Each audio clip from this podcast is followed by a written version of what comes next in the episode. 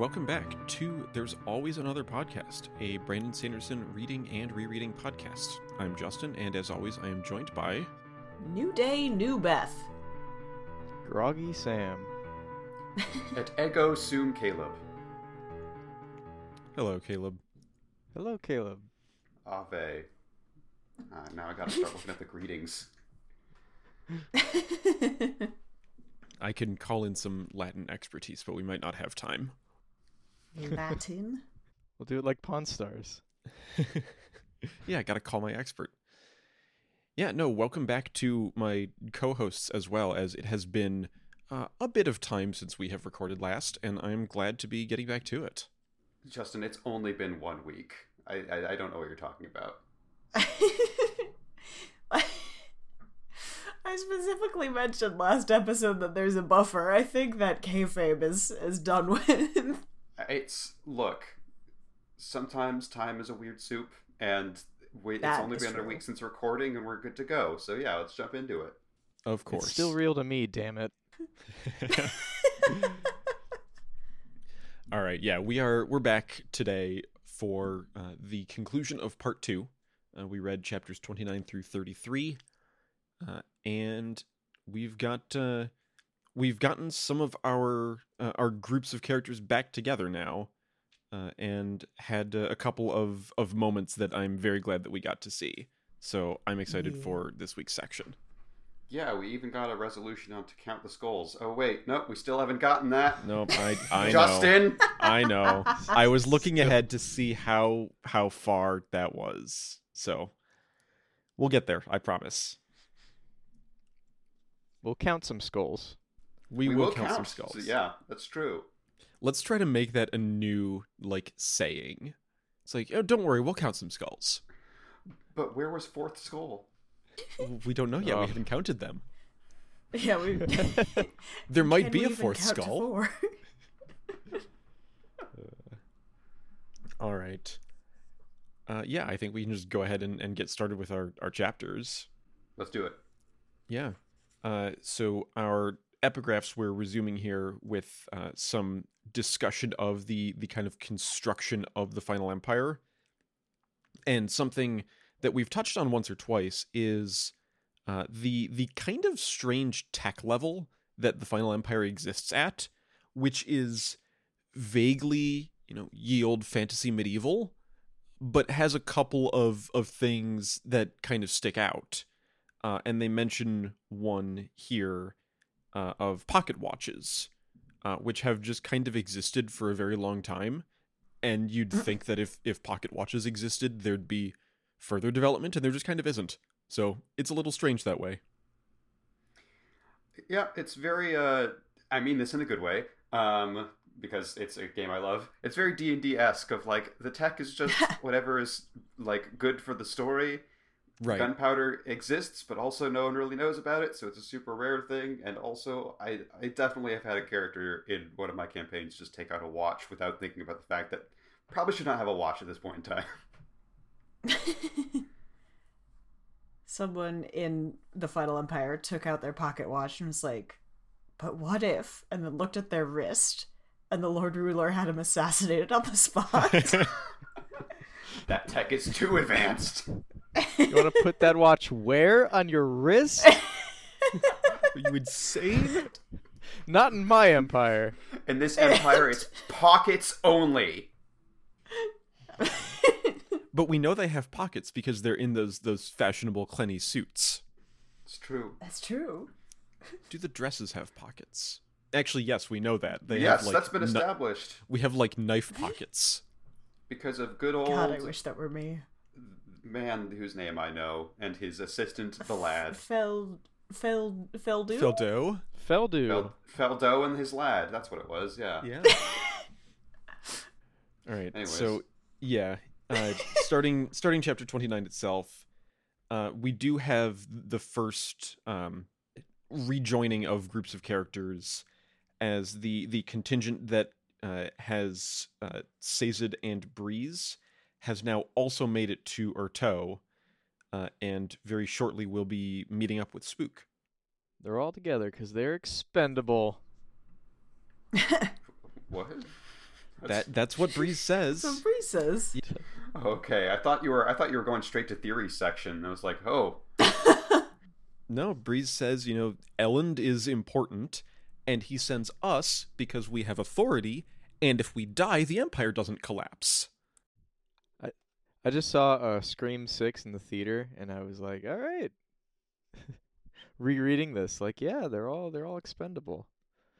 There's a whole speech in it, like about you know we're all requel characters. We can like literally because Scream is such a meta franchise, they were like, we're all we're all franchise characters. They can kill us off. Nobody's safe.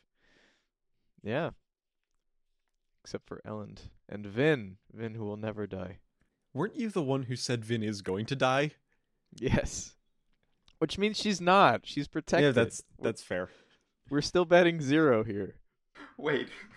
You can't predict something and then go, and now I know it. Like, actually, I said the same thing about Ham, so I can't. I was gonna say you out. you are the one who has figured out how this works with Ham.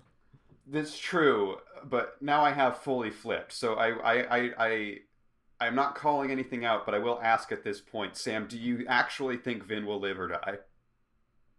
Ugh, on the spot. Um, uh, I. Th- the reason why it came out of nowhere was kind of because it came out of nowhere for me. I was like, oh, well. I think, I think, I think this is the last book in a contained trilogy. Um, and if she continues to live, then it's like uh, not contained. like as far as I know, like other will stuff have reached happens on containment. exactly. There's a containment breach. Vin's loose. But y- I There's mean, a van loose in the Cosmere. just to just to clock this the the whole Cosmere in general, I think Scadrial like continues as an entity, but I feel like the the core crew is in the trilogy, and then he moves on to you know other people, uh, other stories. So, um, why let any of them live? I don't know. All right. That's my attitude. That's it's not a strong argument, but it would be interesting. Yeah, it would be interesting if. Well, I will I will spoil the rest of this week's episode and say that Vin does not die in these five chapters, and so we will have three more sections to prove or disprove your point. It's true. Exactly. Also, I just want to go on record and apologize for not remembering what Bree said. It has only been a week since we last recorded it, so it, that's on me. I'm sorry. exactly exactly so yeah they have they have arrived at Urteau. Uh, the citizen is wasting no time in uh, having a meeting with them uh, and is also wasting no time in expressing his opinion on the fact as basically the first thing he says to them is you aren't wanted here so good start for the uh, ambassadorship yeah. As, as I as I wrote in my note, citizen wants to meet with Sazed right away. Comedy beat. Jump to the citizen saying to fuck off. pretty much Great. Uh, please come see me immediately go away So this is uh, I, I like the description here. It would be a very interesting image uh, on on screen, uh, especially contrasting later in this section where you have Vin and Elend returning to the balls. Uh, you have Quellion here holding audience in what's basically an empty room. like there is there is a desk, uh, and there are some stools for them to sit on and even like the walls are painted white it is just like a void box Mm. Can't have any of those bour- bourgeoisie inventions like chairs. it's like it's like the French Revolution with no art. There's all sorts of art in French Revolution. there It was a, quite it was a bit glorious of that. time. yeah There's a there's one of a guy getting his head cut off by two two ladies. that does exist Feminism. yes Feminism. Girl power. yeah, God forbid a woman do anything. so the uh, the negotiations as they are uh, begin they they do go beyond uh, Quellion just telling them to fuck off uh, but they don't go great. Uh, in that Quellion has some very strong opinions on the conduct of Emperor Venture, uh, and uh, Sazed and Breeze can offer their uh, th- their opinions on the Emperor being a good man and doing what's good for the people and all that. But uh, from Quellion's point of view, that is not convincing at all, and he is uh, very firmly following what he thinks is the guidance of the survivor. Uh, and they're uh, they're at a bit of an impasse here. Yeah. Oh lord. The moment where Quellion says, um, if you had sent a nobleman, I would have killed him and sent back his blackened skull. One skull? Why is he talking about skulls? How many? Just one? What's going Just on one. here? Just one. Um, two, I can just imagine, you know, the sock puppet monkey with the eyes meme where it's like gives the side eye to the camera. Mm-hmm. That's got to be Breeze in this moment, right? Mm-hmm. Yeah, it's Breeze and Allrianne looking at each other. Yeah, I forgot Allrianne's in the room too. Yep. Is he in the room? Sure hope Yeah. there aren't any nobles here. Mm. Breeze, he's one of the world's most vile men. Uh, I don't know the most, but he is kind of a vile man if you're looking at it from like an outsider perspective. creeping on Allrianne and everything. Except Allrianne more creeping on him Yeah. the other way. yeah, I mean, like if you extend the scale all the way up to like Straff Venture, Breeze not so vile. But without that point of comparison, eh, I would describe him as gross. Yeah, he's kind of an ass, but saying one of the world's most vile men, girl, calm down. Breeze's uh, status as actual nobility notwithstanding, uh, Quellion does call him out uh, with, as as he says, one of the world's most vile men. Uh, also calls him out for presumably soothing everyone, uh, which I assume that this is just a, a I was going to say lucky guess on Quellion's part, but if he knows anything about Breeze, it's not a difficult guess. Yeah. Uh, and then Breeze Breeze recovers very well in kind of just using this to play more mind games. Uh, but it is a it is a mark against this party with with uh, all of Quellion's anti-allomancy rhetoric to to have him come in and do his thing where he just automatically soothes everyone he encounters all the time for no good reason. Uh, there's a little bit of uh, the uh, Venture negotiation tactic of, hey, I know you're pushing on emotions. Of course I am, but I meant to, and I meant for you to notice, and that way you know I'm so powerful. Mhm. Um, I, it is it is a very good recovery, and I the um, I don't know. It's one of those moments like whenever you're meeting like the super arrogant villain, and you do cause you you cause them to like pause and think about something for a minute. It feels like you're winning a couple points there, no matter what. So the fact that Chloe's like, ah, hmm, it's it, it, it is a good recovery. I like Reason's recovery there.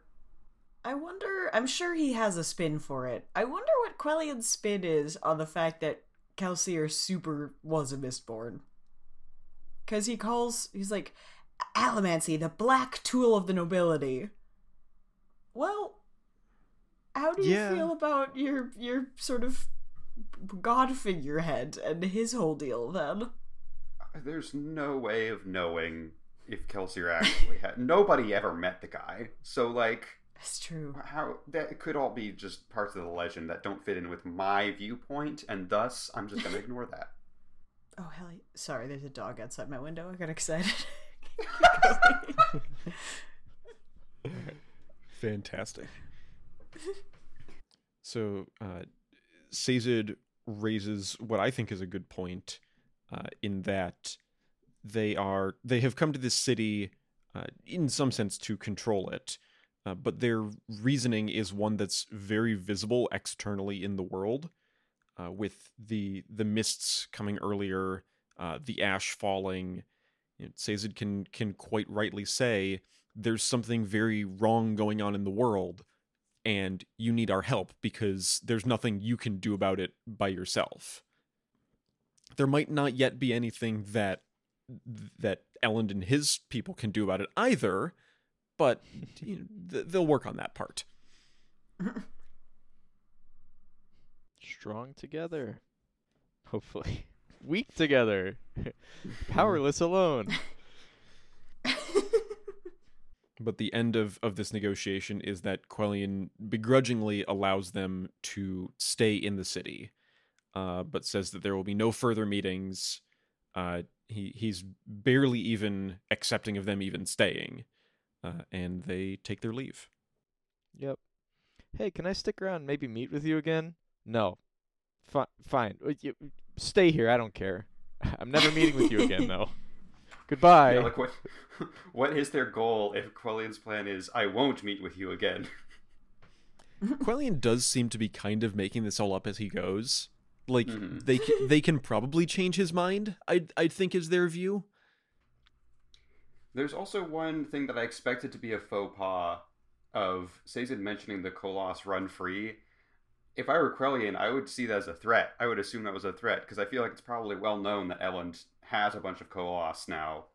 Um, and it's part of Sazed's kind of grand speech that uh, um, we all need to stick together because it's so chaotic.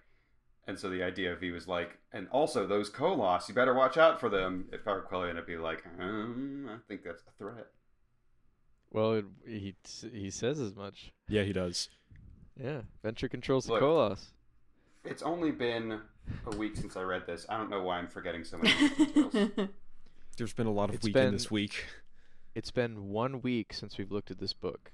Something, something, and you're angry. Does anybody actually know the lyrics to that?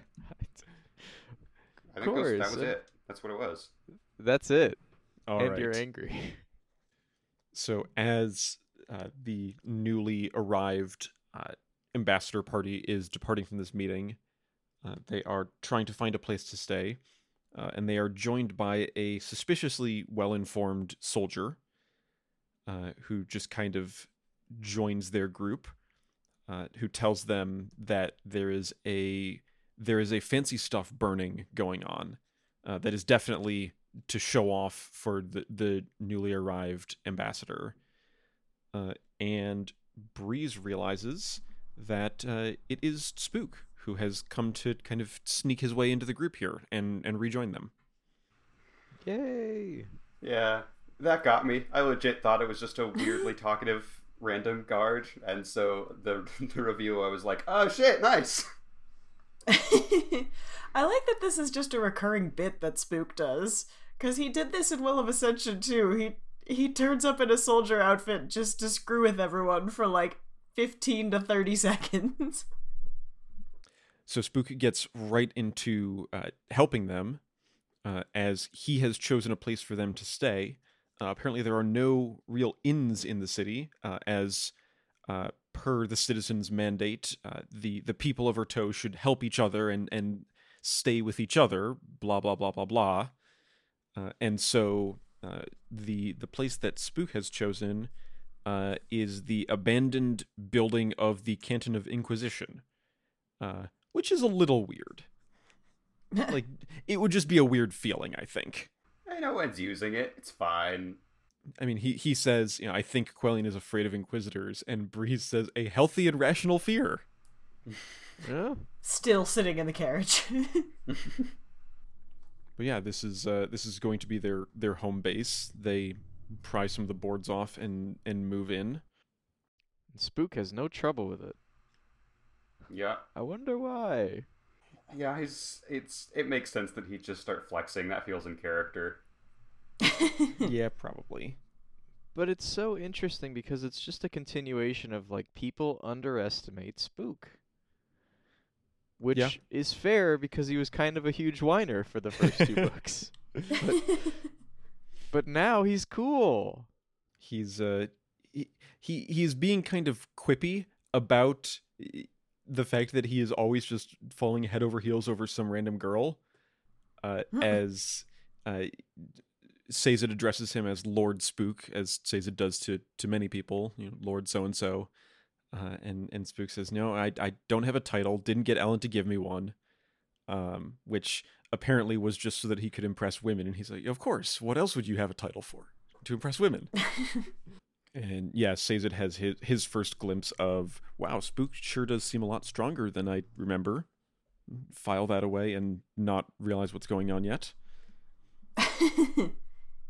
as they uh, as they enter the canton itself, uh, there's a moment that in the annotations Brandon mentions is a, a very small parallel to the beginning of Well of Ascension when Sazed and Marsh are exploring. Uh, I have forgotten the name of it. The co- co- Conventical of Seran. There you go. Yes. Yeah, That's yes. the one. I, I I got was all struggling the too. syllables. I got all the syllables right, but I got them mixed Mhm. up. Just have to put them in the right order. Uh, but um, where Marsh just wanders into this building because he has steel sight, and says it has to, has to remind him, "I can't see." Uh, and it's it's a slightly different. Uh, it's it's slightly different here, where it's it's just Spook's enormous amount of of tin, uh, where yeah, he's just walking in there and and says it has to say, "We we can't see in the dark. Please help." So so there is a there is a light that is is made, and they start to uh, kind of move in.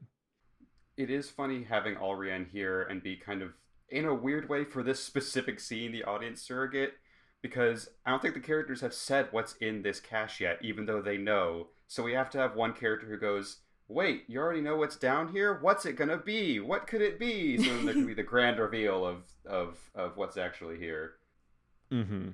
Yeah. Uh, this this particular Canton building uh, is not only a a large, probably well defendable building that the citizen has ignored.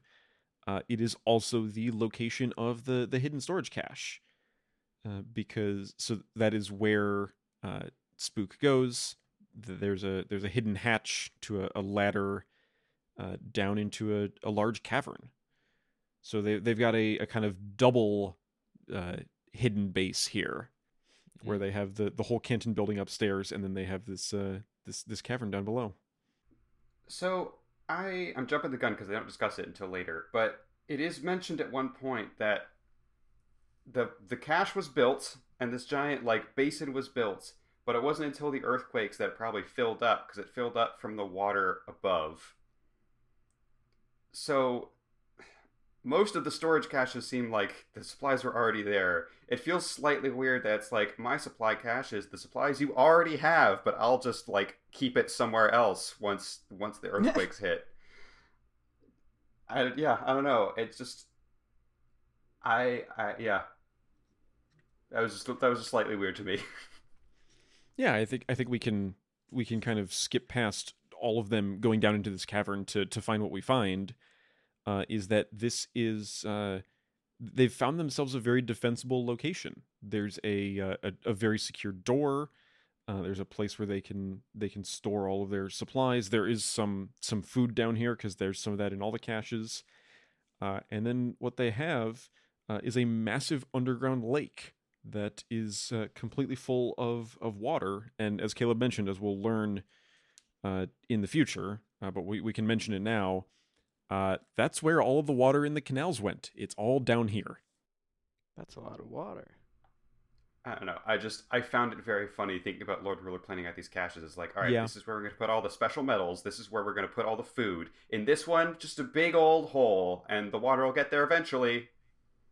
And we're gonna take it from the city that's on top of it.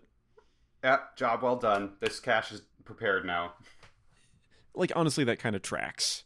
It's like, yeah, we're, we're gonna we're gonna put all the water here so I can use it, and and and the people I I want to use it can use it, and the city, eh, it- whatever. It was going to lose the water anyways. It's fine. So yeah, with the the Urteau crew having uh, found themselves a, a safe haven, uh, we will return to them later uh, as we go to chapter thirty and uh, off to Fadrex City.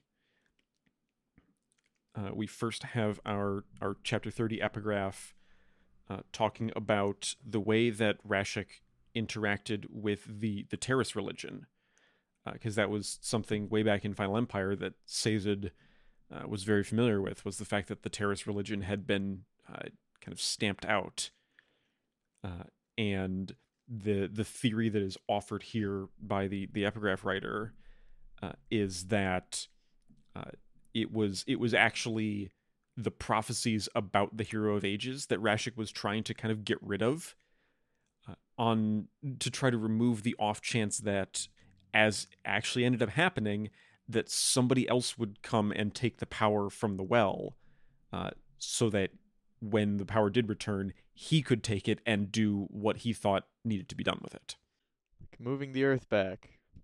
Maybe not. I fe- I feel like he's in too deep with the whole shunting the Earth toward the sun thing. No, I already moved it there. No takebacks. Gotta fix it now. That's what that's that's what we're doing. I've never made a mistake.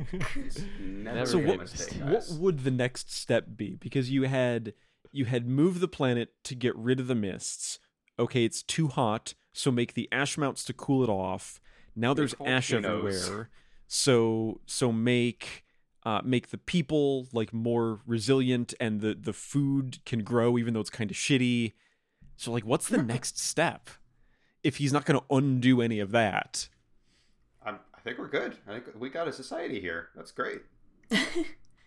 Maybe with- he just restores the balance that got sort of interbred out. He's like, wait, put that back. Yeah, no, no, no. We we want we want skaa and we want nobles. I worked on that.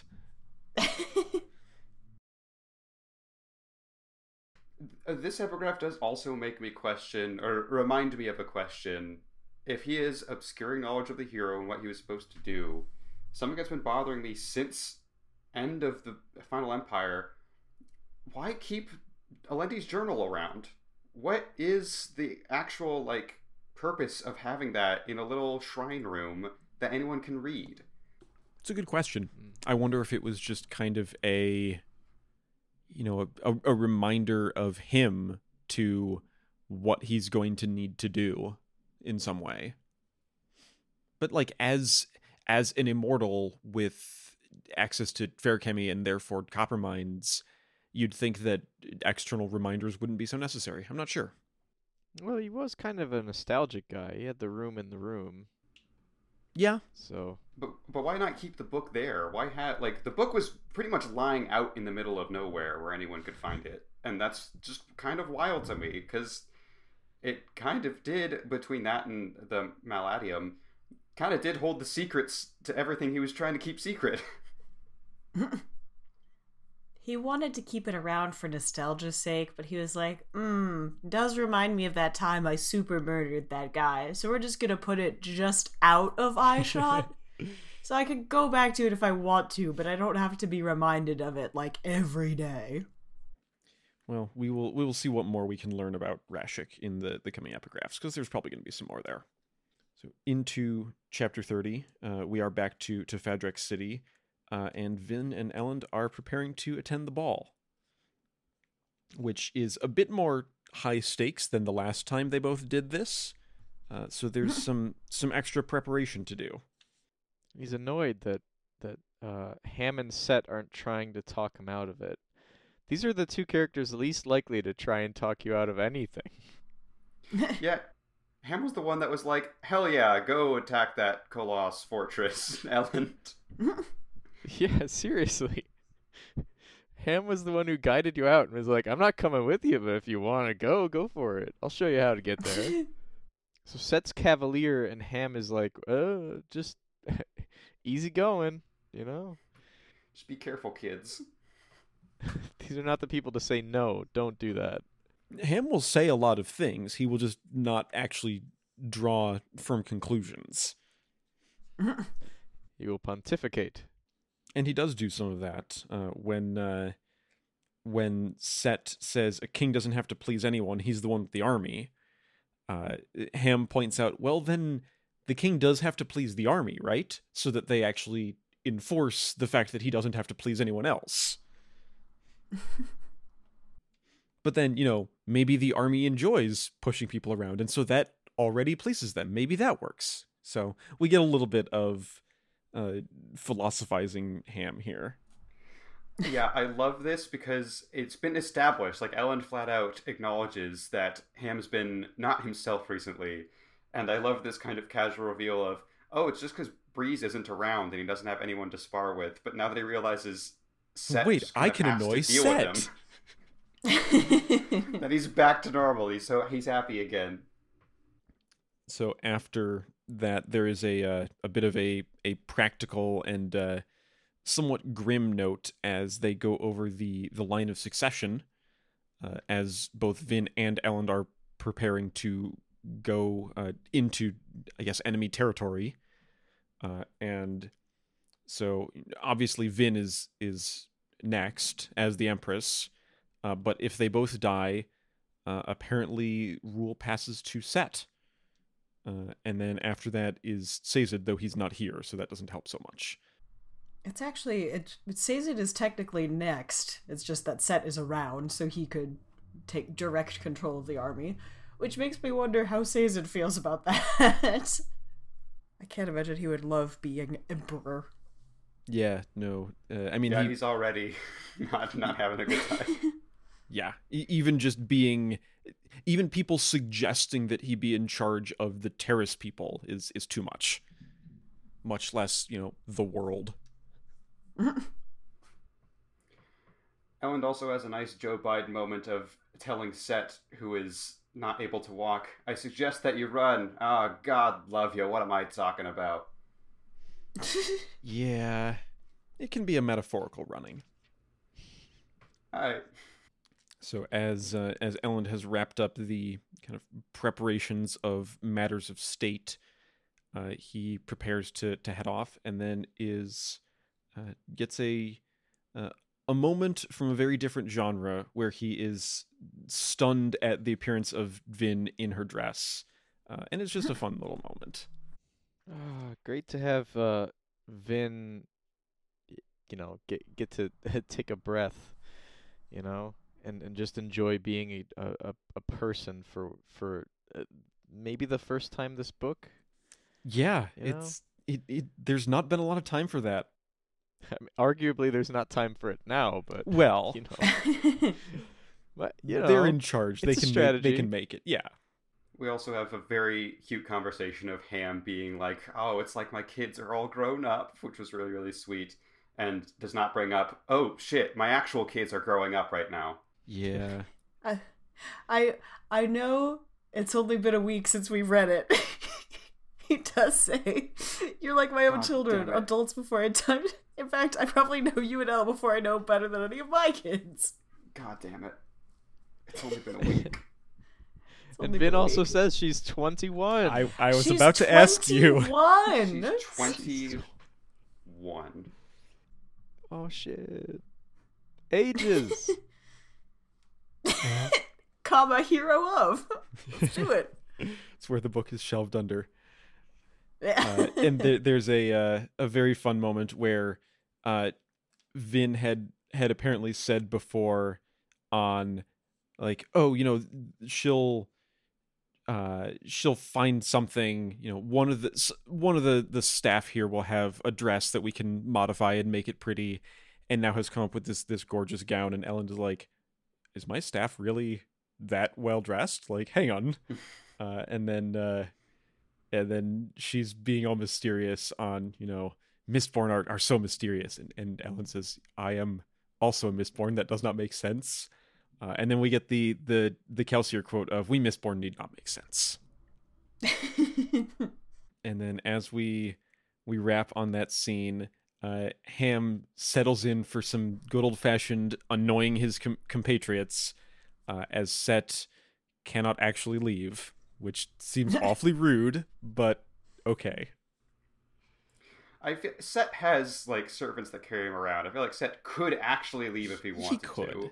yeah and we we learned from uh from our last segment when vin was chatting with Slowswift that Cett does have a uh, a bit of a, a a more um not quite academic but uh he he has some appreciation for words and what they can do so i i think he's perhaps not as uh as annoyed by this as he is portraying Hmm. uh, as they as we see Vin and Elend then heading towards the ball.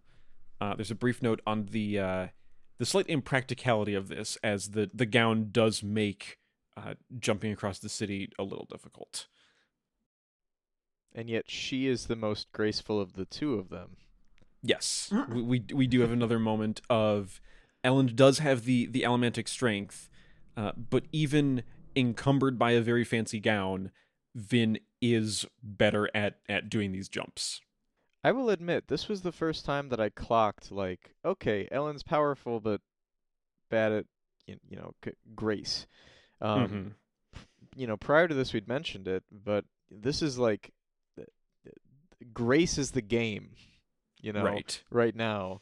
So this was the biggest like uh, contradiction, you know, or the biggest uh, uh, highlight of how ungraceful Elend is. Mm-hmm. There is a, uh, a a a moment of clarification as Vin does actually say, uh, "No, there was a there was a dressmaker in the city, and I made some deals and did get this dress." uh, and then we have Well, uh, uh, that's actually. Elend says you paid a dressmaker, and Vince says, no, I actually paid a friend inside the city. to have it made for her. Yeah, but what friends does she know inside the city? Like I, that that moment was weird to me. Am I supposed to? What, I assume it was Slowswift. who is the friend inside the Yeah. city? How does she have a friend inside the city? I if it also was assumed it was Slowswift. Is it? Is it? no. Okay. No. Hang on. Was that was that a joke or is that what it's supposed to be? Because she mentions Slowswift in the next sentence, but it doesn't actually like specifically say that he gave her a he got a dress made for her. yeah, I think we're just assuming. I don't think it's in the in the book. It's not in the book, and it's not in the annotations either. Would have been a nice scene though. Yeah, I wanted more Slowswift. So if it was Slowswift, I'm sad we didn't get that. So as they arrive at the ball itself, uh, this is one of my favorite individual moments of this book, uh, where uh, th- there's a whole procedure to you know arrival and presentation of the guests here, uh, and Vin and Elend just drop right into the middle of the party, and it's awesome. it's so good.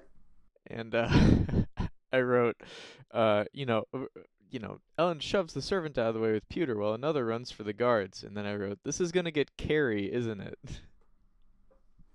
Thankfully, it doesn't. But but that was the impression I was getting for the for that second. Like, all right, things are a little extreme right away. Yeah, They calm down.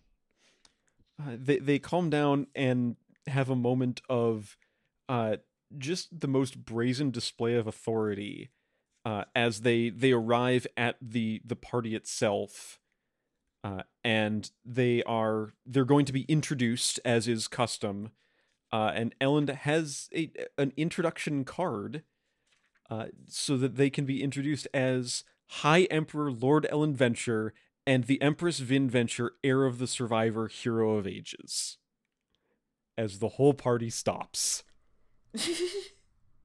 Yeah, Elend's getting better at the Mistborn being extra thing. Mm-hmm. I was gonna say this is this is the this is concentrated Mistborn drama here.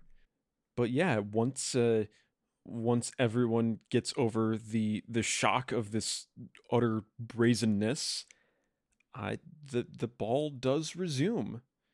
And and Elend says, you know, they do think they can just ignore everything else because this is, you know, we're we're all the way back to Final Empire. This is a uh this is a full-fledged nobility society party.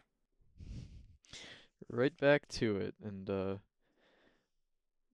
shortly thereafter, Vin and Elend split up, and Vin and Elend have very different strategies for talking to partygoers. That that they do. You're all gonna fucking die. I'm gonna kill all of you. Hey, everybody, it's me, Elend. I'm your buddy. We're just gonna take the city. We'll be friends. Dear Blunt Vin. So we do get our first sight of uh, Yomen, the the king of the Western Dominance, uh, who is, uh, as we we knew, an obligator, uh, and so uh, has his head shaved, has the the eye tattoos, uh, and is uh, yeah, Elend is is going to meet with him, but we will we'll have to see a little bit before that, as it's it's time for them to mingle. Vin goes straight to the biggest fish in the pond. Yeah, she she gets to break out the the skills that she had practiced in Final Empire of uh, how to conduct yourself at a party where you don't you you you have an ulterior motive and you don't totally know everyone. This is something that she did, uh, and she sizes up the room, uh, finds uh, the local equivalent of Shan Elariel, uh, and walks right up and becomes in charge. You gotta find the biggest guy in prison on your first day and go up and punch him in the face. Very, very much that energy, that trope. But it works for Vin. It actually works very well. It does work. Just throw a, f- a grenade in the room. Mm-hmm. yeah, she she begins the conversation at this table with she's planning to betray you. She's going to get out of the city, uh, and she'll leave you all to die. But I will protect you. There you go. Hi, I'm the Empress. Hey, Empress Vin, I also killed somebody with a stone arrow. I, I do love the exchange of uh, you know, your threats do not frighten me. Well, I haven't threatened you yet. We could get to that. Yeah, uh, and it turns out that this is this is not only the uh, the local equivalent of Shan Elariel. Uh, the Lady Patricin is in fact a cousin of the Elariels, uh, and so Vin gets to to flex a little bit more, uh, a- as you said with the the stone arrow. Of yeah, you know, Shan was Shan was clever. Shan was a good Mistborn. I killed her. You know, could do that here. And I wrote in my notes I had a putt prediction. Yo, are we You gonna did. see Telden? Turn the page. it's Telden. It's it's fucking Telden. That's so We'll get to fun tell 'cause I also I also had a putt prediction that we would see Kliss, and I was wrong. Oh, that would have been good. That would have been good. Would have been a fun moment with uh with Vin of I I can guess that the two of them would be surprisingly upfront with each other if they ran into Mhm. each other again. And I think that would be a fun moment. From the end of Final Empire, I was like, I kind of hope Kliss comes back because I could see them still being allies. I think it would be a lot of fun. Where like Mm-hmm. now that they fully understand what each other are capable of, they probably won't get along. But I could see them like interacting a lot more. I thought it would be a lot of fun, but alas. Oh, I there's a there's a world where Kliss is one of the informants that Vin meets on her first trip around the city, and then is the one who helps her get the dress. Oh, She could yeah. have been the one that makes the dress. Oh yeah. Oh, Brandon. I want to live in. Brandon. Brandon. So yeah, at the uh, at at the end of the interaction here with with Lady Patricin, uh, where Vin just puts it all on the table of we're here to take the city, we will kill if needed, uh, and we do want allies. So if if you help us, then maybe we won't have to kill you. Uh, punctuates it with the the very dramatic soothing uh, and then just walks away, and everyone follows her. great job, Vin. Done with great grace. Mm-hmm. Style, grace, panache. So yeah, that was uh, that was Vin's introduction at the party. Uh, we will briefly divert back to Urteau, and then we will return for uh, Elend's side of of the evening. Uh, before we get to Urteau, we have a, a very short uh, epigraph that is setting up some of the ones that will follow, uh, where uh, the writer is musing about uh, Rashek's tendency to dress in black and white uh, as what they assume is is a uh, a nod at being of both ruin and preservation. Uh, and then the writer here says uh, Rashek only held one of those two powers, and only very briefly. So that is that is somewhat of a stretch. And we will hear more about ruin and preservation coming up. Yeah, it is. I think very intentional and very interesting to have this epigraph placed here right after it's been so like firmly established because it, it's all the rage when going to the ball of what are they going to wear.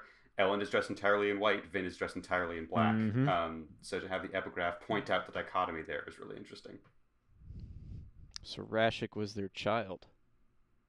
Uh, that that would be a, that's a new one. That's new. Because he's wearing both black and white, therefore. No, I understand the thought process. No, I know I what you're saying. My my brain is is starting to short circuit itself thinking about that. I'm going to gently remind of the uh, no time travel clause and uh, hope that we can avoid tangling ourselves in, in that mess too much. okay. it was not a not a genuine prediction. I, I know.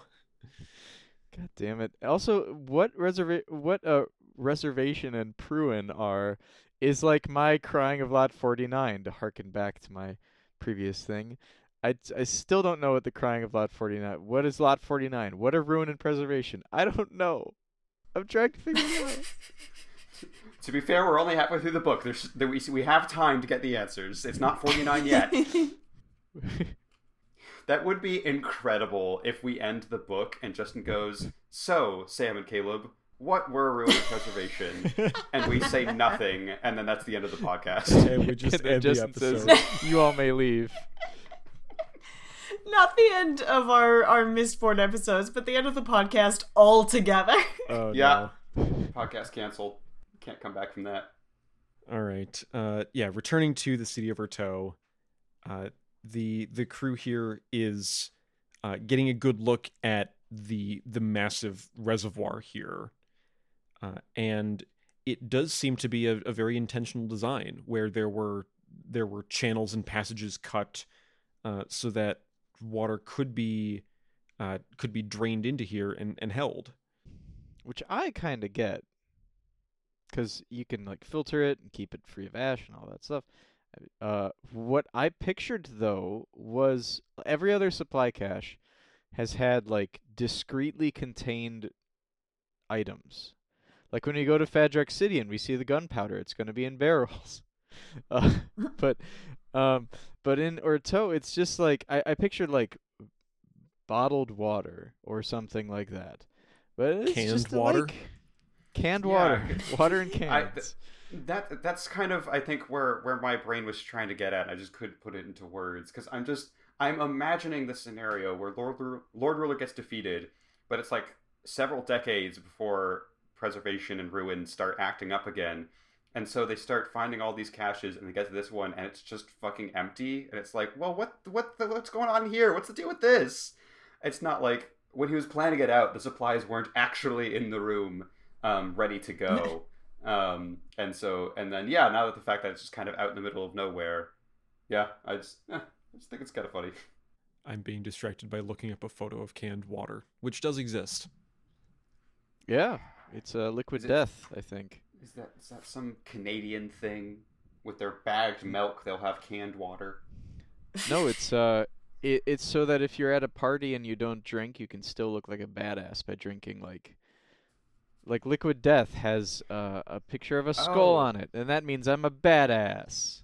Ah, I did just remember the Chicago initiative, which I want to forget every day, but um, I forgot that Chicago did put a considerable amount of money into having its own brand of canned water. I had forgotten until now. There's also um, something that's been done a couple of times for um, disaster relief, where um, major, um, I think it's mostly breweries or like soda companies, uh, have just like turned off all of the adding extra things part of their production line and just start shipping out cases and cases of canned water to to areas that need it. I just want to f- apologize for my former statements making fun of canned water. I feel like an asshole now. Um, so, uh, sorry about that. Your mocking of Chicago can absolutely stand, though. Yes, I stand by that. I thought when you said liquid death, Sam, I thought that was like an insult to how canned water usually tastes. I thought that was like a descriptor of it.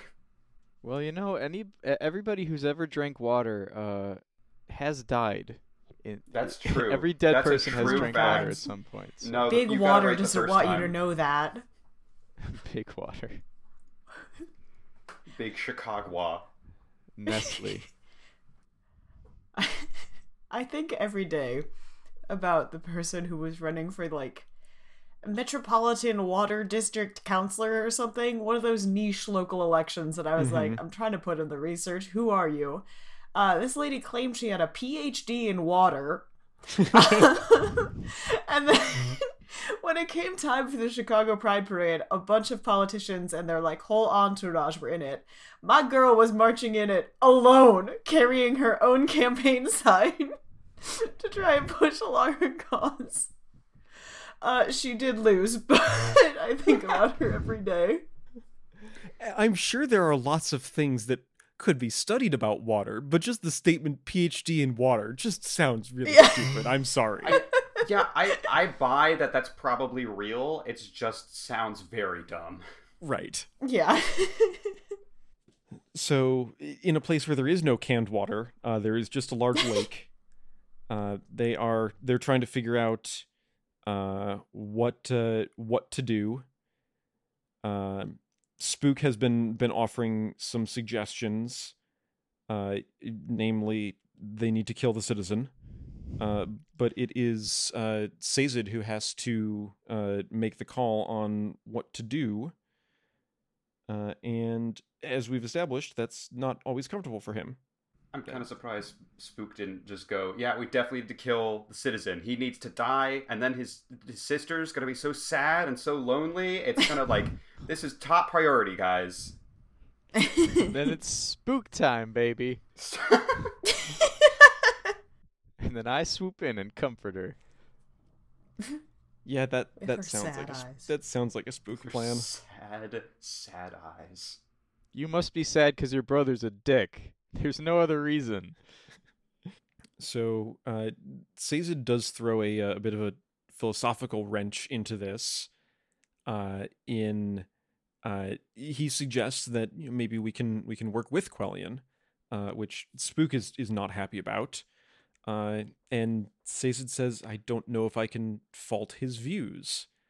Uh, and Sazed raises the point that we've been been talking about of Quellion has certainly somewhat co-opted Kelsier's rhetoric, but he's also not entirely making it up. These are things that Kel said.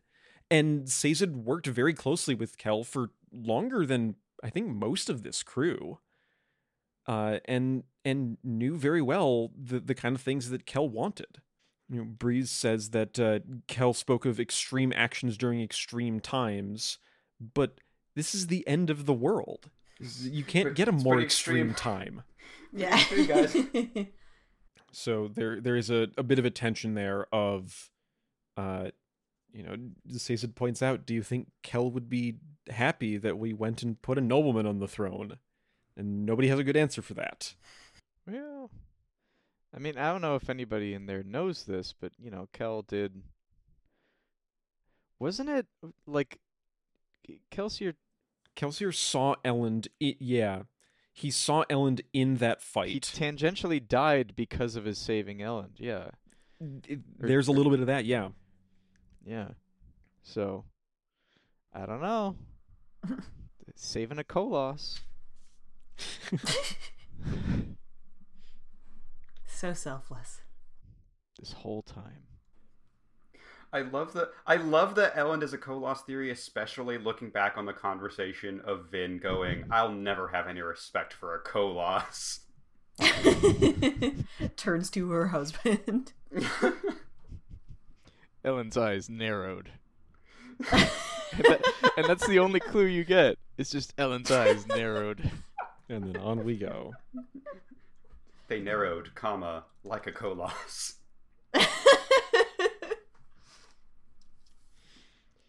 All right. Uh, I am also amused by um, Breeze trying to wrap up his thoughts on the situation of uh, we do need to seize these supplies for the Empire. Uh, we need to seize this cash and protect the people of Urteau. It's for the greater good and all that. and all that. And you know, and some stuff. such nonsense. I love that. It's it's such a good distillation of like Breeze is changing and he is becoming like a legitimately better person, but he's still Breeze. So Yeah. and all that. Now time to break out the blackboard. Heist planning. What do we do? Breeze says, "I'll fix. The, I'll. I'll figure out how close the city is to rebelling." That's it. no one else has a role. There is the the discussion of well why don't we just do it like last time and Breeze said well we don't have Kelsier anymore a statement that I'm sure Spook will not internalize at all Yeah. Mm. Sorry, I know I jumped the gun, but I'm very excited to to talk about how the only person who has an a, a, a, a course of action for the moment is Breeze. Everybody else just twiddles their thumbs. I like to imagine Breeze like takes out a chalkboard but it's like one of those little handheld ones and it's just big enough for him to write his part of the plan on it it's like all right just like Kelsier we're good to go And then just puts that down in front of him and says, "All right, what are what is everyone else going to do?" uh, however, at the moment, they are going to just have some time to kind of get themselves in place, do some thinking. Uh, and in Sazed's case, he's going to return to his project, uh, which is uh, working through the religions of the world. Uh, it is still not providing him any answers. Uh, he does have a, a brief tangent that I think would be very interesting of uh, going out to the the city outside and figuring out what this kind of offshoot, I guess, of the Church of the Survivor uh, is like. Uh, he he says he's already uh, thrown out that as a an actual religion. It has plenty of contradictions, some of which I assume come from knowing the man. Uh, but th- there's a there's a hint of Sazed the scholar looking to to go kind of catalog the world. Yeah, and I would love Sazed's perspective on like, would it be an offshoot? Because I don't know what the percentages are like in Luthadel of the church, but here it seems like you kind of have to believe in Kelsier to an extent, or there's a chance to just get burnt to death. Um, so, in terms of what's the quote unquote real church, I think in of itself would be a very interesting discussion. I was just checking back over the uh, the annotations to see if I missed anything, and there's one that I uh, uh, I do like to point out just because it's a it's a fun. It's not a, a a Brandon cameo, but it is Brandon's friends and writing group, uh, kind of l- leaning in here, uh, where uh, some of his early writing group were very concerned about um, and crew uh, getting themselves boxed in in this cavern where they could very easily be surrounded and, and not let out. Most uh, the the most vocal of those was a, a friend who goes by Scar, who Beth you have seen Scar in uh, Stormlight, uh, who is former military and was was very concerned about the the angles of approach here. Uh, but Brandon said, in his mind, it is safer in the place with all of the supplies, even if they can't immediately get out. I can't believe there's a lion in the writing group. I, I can't believe there's or and now I'm all mixed up. Who? What? His name's Scar. His name is Scar with a K. Oh, even more extreme. I believe that's actually just. I, I think his name is is like something Scarstedt, but he goes by Scar usually. Because that's cooler. Yeah, but but also he shows up in Way of Kings as a soldier named Scar. Beth, do you want to try to rewind to what you were going to say? Oh God, yeah. Uh, I was just gonna say something about how it's it would be it would have to be a fairly comprehensive siege in order to break a group who is holed up in a place filled with supplies intended to feed an entire empire. Right. that was worth the wait. You're welcome, citizens. There is uh, one other thing, of course, in this storage cache, as all the others. uh, there is an inscribed plate with uh, some thoughts from Rashek, uh, and they are surprisingly introspective for the man that we know who ruled the world for a thousand years. There are also threats in there, but There are, but a lot of these have been, and I'm sure this is just kind of meant to uh, harken back to the writing style of that era, but a lot of these read almost more like the Alendi Journal than they do like Rashek. Um, there, there's a lot of. I still am not on Ellen's thing of he wasn't evil, he was just misunderstood, but we do get a lot of of, of depth from uh, Rashek was had a lot more cooking than he let on um, in terms of planning for the future. Um, and yeah, I just think that is very interesting. Still definitely evil, but yeah. we also see on this uh, this plate was uh, th- this is where the crew discovered uh, electrum, uh, the totally real actual metal that is an alloy of gold and silver that helps them- see it, Justin. that that helps them uh, fight against atium burners. Uh, so that was uh, that was where this came from. He's doing all this to protect his people. In- ignore the blood fountains. Yeah, That's Like- that's to protect them too. They just don't know it. it's for the greater good. that's the thing about the Lord Ruler, isn't love it? Is that is that like anything that we see that's you know additional complexity and and and all that about him, we do have to keep in mind the blood fountains and the executions. What they don't know about, they haven't found the cache that's underneath Luthadel. That's just a cache full of all the blood from the fountains. And he's like, look, it's for blood donations. I, I had a plan the whole time. It was just for you guys. The secret second stash in Luthadel. that's not the cache, that's just the well. There's a cache there too. So the the next moment that we have here uh, is I think this is the first time this book that uh, actually this is a kind of a, a rare uh, duo to actually have some time to just talk with each other overall. Uh, Spook gets to check in with with Sazed and share some things that he's been thinking about. And the the thing in particular is that Spook says that Kelsier is still here in a way and there's a there's a kind of back and forth swing of uh you know he not that he's you know alive and and here like that that's not a thing that like even though that is kind of part of the church of the survivors spook is like not not like that but he is you know protecting us somehow uh and Sazed interprets this as a uh, kind of you know uh just a, a, a good mental image or a good thought to keep in mind. Uh, but Spook, having seen some interesting things, it it says, "No, no, I think this is a, this is a little more direct than that." Uh, and and Spook is looking for perhaps some religious insight into this matter. right before this conversation, there is a moment that is very unintentionally funny. Sazed is luckily very perceptive, um, and notices, oh, uh, Spook's like tin is overloaded, and it's like making it it making it hard for him to see. Um, so he likes it when it's dark.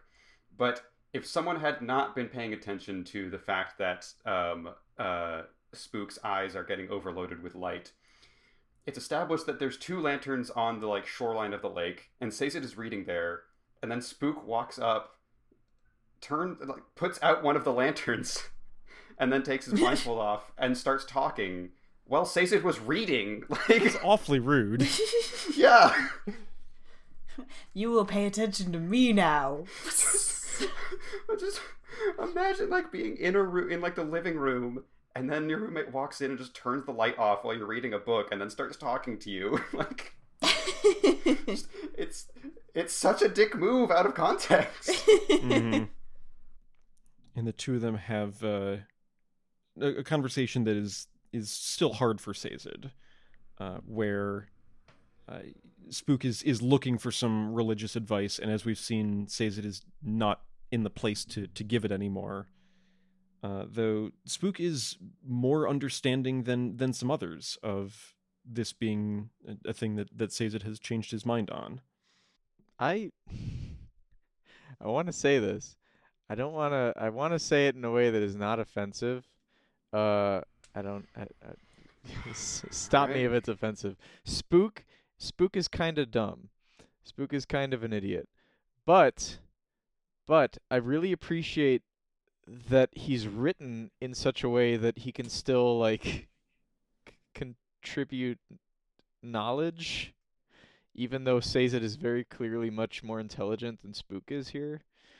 I, I, I don't know if I'm miles off here, but that's No, the I read I, think get that's- on it. It's like I would I would not say offensive. Um, I think that that kind of checks out because Spook kind of gives some insight to Sazed accidentally, which I did think was Yeah. actually really interesting. Of oh yeah, you probably don't want to talk about religion anymore because Tindwyl hated it, and she would have wanted you to have given up.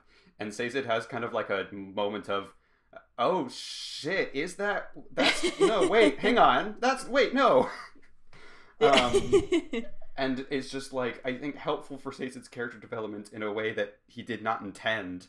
Um, but yeah, I thought that was that was a really interesting way of of of kind of moving this conversation and these this kind of character relationship forward. totally like uh, justin like you said this is kind of an unexpected duo to have a scene together and it's not very long but there is some juicy stuff in here both of that ending realization and slightly earlier in the conversation where spook is like everyone else expects Sazed to start evangelizing to him and when he does it he's just like okay and it seems like Sazed finds that kind of helpful to have someone who isn't like as well-meaning as Breeze has been, like, well, come on, what do you think? What do- what do all of your religions think about this? Tell me, tell me now. It it feels like this conversation has uh, shifted Sazed's gears slightly, and it's I I agree. Seuss is, uh, yeah, Spook is a source you wouldn't expect Seuss. that from. Okay, from Gravity Seuss. Falls also is not a source I would expect that from, but Gravity Falls slaps, so I'll allow it.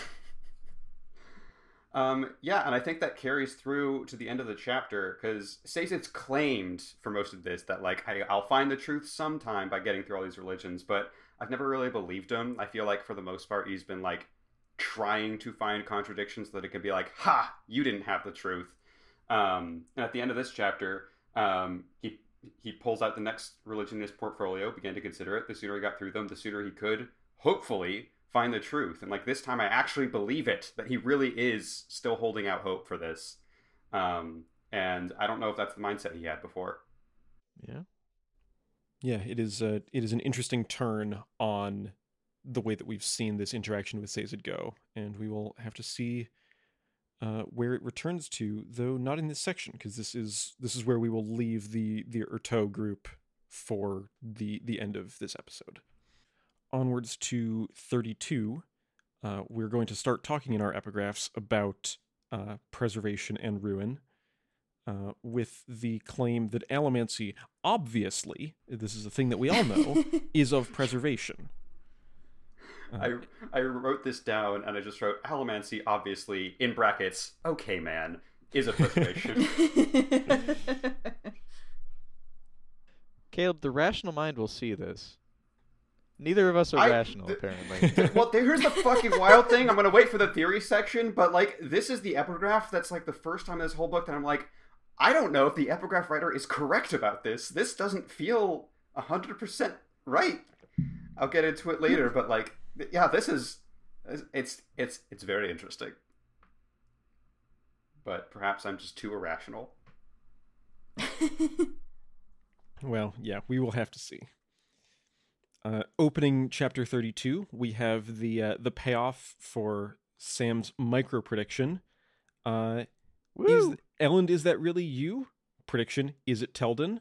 It's Telden. It's Telden. Telden! My man Bart is back! And it's actually Telden! Can, can, can I just say, like, every other time that we've been like, oh, the good character's back, it's been like, oh, I, I was this guy, and now I'm f- fucking riffraff. Like, this is Telden returning as Telden. And Yep. the funny thing is, Ellen is not really, like, hi- himself from book one anymore. Yeah, So it's it's done as a foil, which is really cool. It's this is the flip side of it. We've seen so many times the other way around, but this time Mhm. it is you who has changed. yeah, I think it's you know we've we've had a few people point out that Fadrex City is just sort of carrying on business as usual, and this is a very concrete example of it. Of like we're returning to the ball, and the ball feels the same, and not only does it feel the same. Telden is here, and it's like he's been preserved in amber because he hasn't changed. Yeah. You know, Brandon mentions in the annotations, you know, he he was uh he was a bit of of the dandy of the group uh back in the days of of fourth voice. Uh and he still is just kind of like hanging out at the ball here, just just doing his thing. And yeah, they they get a, a bit of a chance to to chat and Telden is certainly the one who is surprised by how much Ellen has changed. Outright says, uh, you know, Ellen says, "I can't be the man I was," and he Telden outright says, "You became the Lord Ruler instead." Hmm. Hey, look, it's the broad arc of the book. Yeah, I mean, you know, we we can see inside Ellen's head some chapters, and we know that, at least hopefully, he is not the Lord Ruler. But for for someone who lives in this city that he has arrived to conquer, eh, if you squint a little bit, I I love how this kind of challenges Ellen's own view, but it also is like so hypocritical of them to be like, "Oh, you're just another Lord Ruler." He said, living in Lord Ruler Land, like the Disneyland of Lord Ruler. Yeah. Yeah, and and Elend even brings that point up kind of on his side of uh you know the the people don't want the lord ruler but they do want structure and regime in some way. Uh and so maybe me being in charge here would be a good thing for them. Telden was not invited to the wedding. Telden was also not invited to the wedding, which is because literally nobody was invited to the wedding. It happened in 5 minutes. That's true. While uh, while while somebody was very hurt, was uh, yeah. So Yeah. I, I do love this dynamic, especially in contrast with Jastes, where like the entire time was either "What are you doing here, man?" or "Hey, what did you just do? I'm gonna kill you." Um, the fact that because Telden has not changed at all, they can still kind of have normal conversations of like the stakes are so high, and then Telden's like, "I didn't even get an invite to the wedding, man." Um, I don't know. It was just very kind of fun to see these two friends still be friends, and yet there's also that tension because Ellen's like, I don't even know if he knows that I killed Jastes. Like, there's they Yeah. know there's a lot more at stake here, and yet they're kind of like still putting up this facade. Sounds like a bad thing. I think it's actually very enjoyable, but they're still putting up this front of like we're still buddies from back in the day, right? Um, Mhm. I just think it's very interesting. I I do also uh, I like you know Telden as the the the the one who was trying to give Ellen advice about girls. Um, you know he he says you know you you, you did well marrying Vin, uh, and Ellen points out you were the one who was telling me that she was a spy, which Telden was right about, uh, and yeah, Ellen married her right. anyway. she was acting suspiciously. He was correct about that. So, yeah, like all of the intervening stuff that has happened aside, th- this is just a fun moment of these two friends reuniting. And then you have to remember all of the intervening stuff that's happened in between. I didn't tell him that I killed Jastes. I just wanted him to turn around and be like, "Oh, by the way, I cut Jastes' fucking head off." Telden's face went white. Ellen turned back around and walked up to Yomen. Just, just a thing that you should know. He's buried in, buried in the woods somewhere. And so, moving on from the the conversation with Telden, which overall was fairly low stakes, uh, we move to a uh, a much more intense situation uh, as Elend has decided that it is time to approach uh, King Yomen and go sit at the high table and have a bit of a, a negotiation. I like the scene. This scene's good. Yeah, no, it is. Uh, it's it's very high stakes, uh, but in a different way than a lot of the other high stakes scenes have been. This is this is purely a a diplomatic and an academic exercise, but it still does feel very tense. There is a uh, there's a bit of a the way that Ellen starts out, uh, he is being he he's putting on the image of uh, book one Ellen Venture who doesn't care about the balls and the society and all that, and it feels a bit out of place here. And I it, I feel like he does have to to drop it before too long, uh, but it it perhaps does serve the Im- intended use of uh, getting Yomen to engage with him. You are a flagrant and garish man. There's a new Tinder profile for you. the man wearing atium as jewelry says you are a flagrant and garish man. Right, the the one sitting at a table set with with crystalline dishes in the middle of a of a society ball. It's a it's a little odd. Yeah. and I am too. Right. I mean, in fairness, Elend did arrive at this party by dropping from the sky. So point to, to Yomen there. So yeah, the uh, the two of them have a uh, they have a, a debate. They they're going to discuss the the right of rule over this city, uh, and they they have their their points back and forth. Yomen points out that uh, at least for the city of Luthadel, uh, Elend was not elected ruler there. He was in fact deposed, and someone else was elected. And uh, you know they they are going to they're going to debate the the kind of lineage of the Lord Ruler's rule. Uh, on one side, you have Yomen, who was part of the organization that the Lord Ruler oversaw, and on the other side, you have Elend, who, by association with Vin, took that rule by force. this scene is is is it's interesting. Um, oh, that means you didn't like it. well, this is the first time we've seen Ellen to be sarcastic and witty in like two books. Mm-hmm. It's been a while. Uh, and it's also wholly and entirely inappropriate for this situation. It almost It kind like of is. you know, um, uh, so he does like get a good counterpunch with doing your best includes conquering my city. I'm not good at lying, so I'll be truthful with you. I don't want to kill anyone. Like that little bit is good, but then Yomen comes back with, "Do you know why I dislike men like you?" And he says, "My insufferable charm and wit," and goes on from there. And it's like, Elend, yes, yes, that's exactly why he doesn't like you. you gotta like, this is not a guy who would respect that approach. Right. And and like a, a page or so later, uh they start they start breaking out the uh some some textual references. You know, they they start digging deep into these scholarly works that they've both studied. Uh and you know, if Elend had started with that, it might have been more effective. Yeah, and I do love that of like Elend is still on the whole kind of new to this whole like act like a noble thing. He really still has not done that much in terms of like negotiating with others. He did a little bit in Well of Ascension and it generally did not go well. Um I so yeah, I was a little annoyed when he he starts going I doubt it's my good looks, but in comparison to you, my face could be enviable. Like I thought that was that was you know immature and not helpful.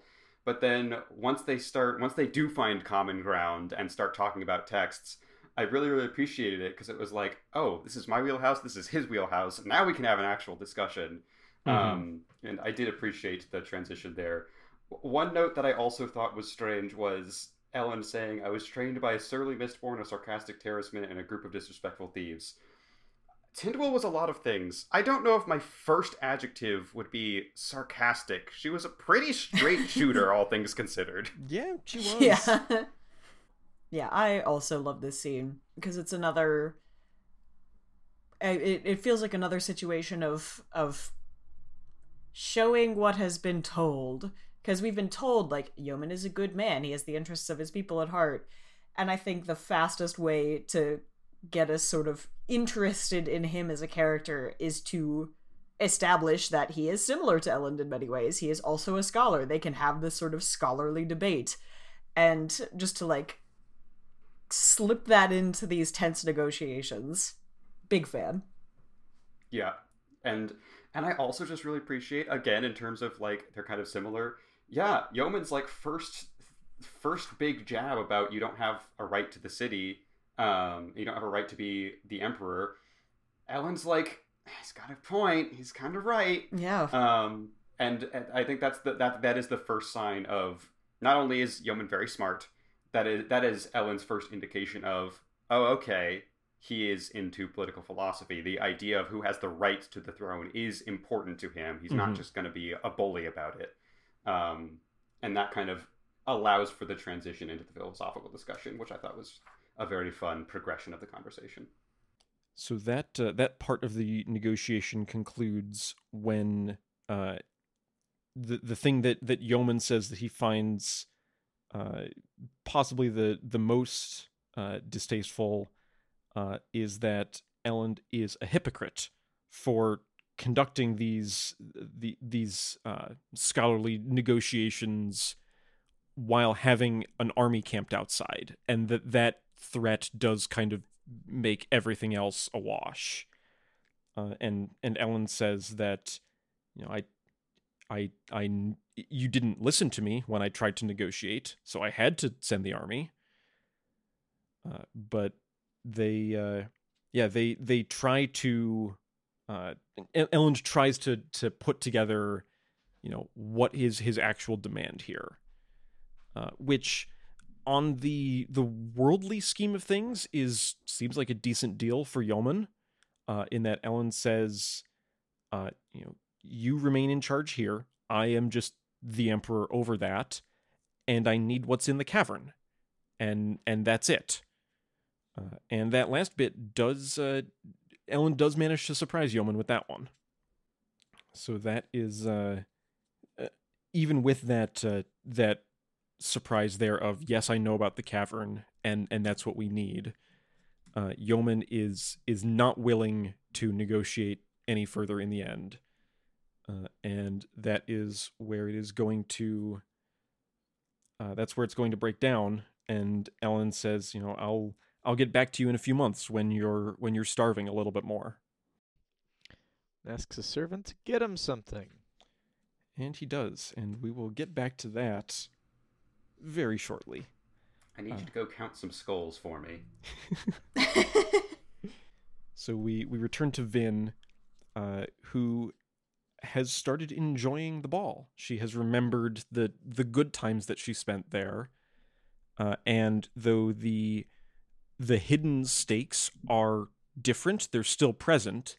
Uh, but she does manage to to have some some time to to talk with the people to enjoy the the whole atmosphere of the ball uh, and uh, yeah we Vin can have a little happy moment as a treat.